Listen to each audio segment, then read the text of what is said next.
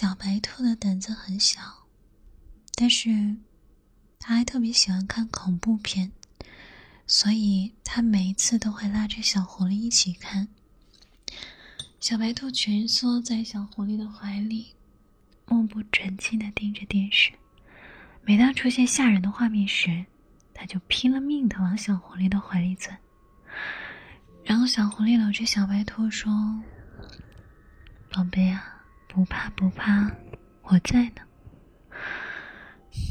其实，小白兔本来是不看恐怖片的，是因为小狐狸不敢向小白兔表白，所以便带着小白兔去了电影院。他偷偷订了恐怖电影，就和小白兔说，订的是爱情电影。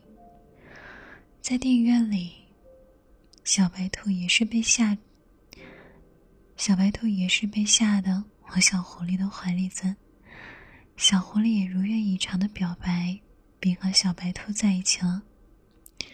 不过，小白兔却迷上了恐怖片。一天晚上，小狐狸因为要加班，只留下小白兔一个人在家。小白兔每当闭上眼睛睡觉的时候，总觉得电影里那些恐怖的画面会蹦出来。吓得他不敢睡觉，于是他整个人躲在被子里，用手机给小狐狸打电话。怎么啦，小白兔？小狐狸在电话里问。嗯，你什么时候回来呀？我害怕，不敢睡觉。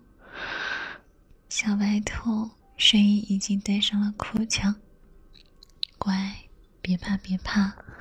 我马上就回去了，你把家里的灯都打开，然后手机别挂，我一会儿就到家。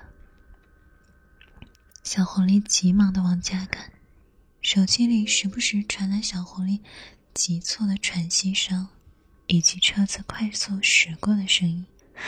突然，门响了，小兔子的身体僵了一下，它想起了恐怖电影里门。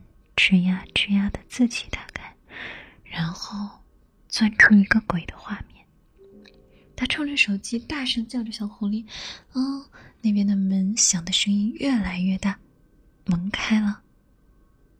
小狐狸叫着小白兔的名字，小白兔从被窝里窜了出来，冲到小狐狸的怀里，紧紧的抱着，眼泪不争气的流了下来。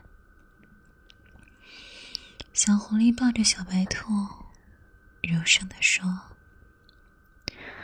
别害怕，我这不是在这吗？”小狐狸将小白兔抱到床上，准备哄小白兔睡觉。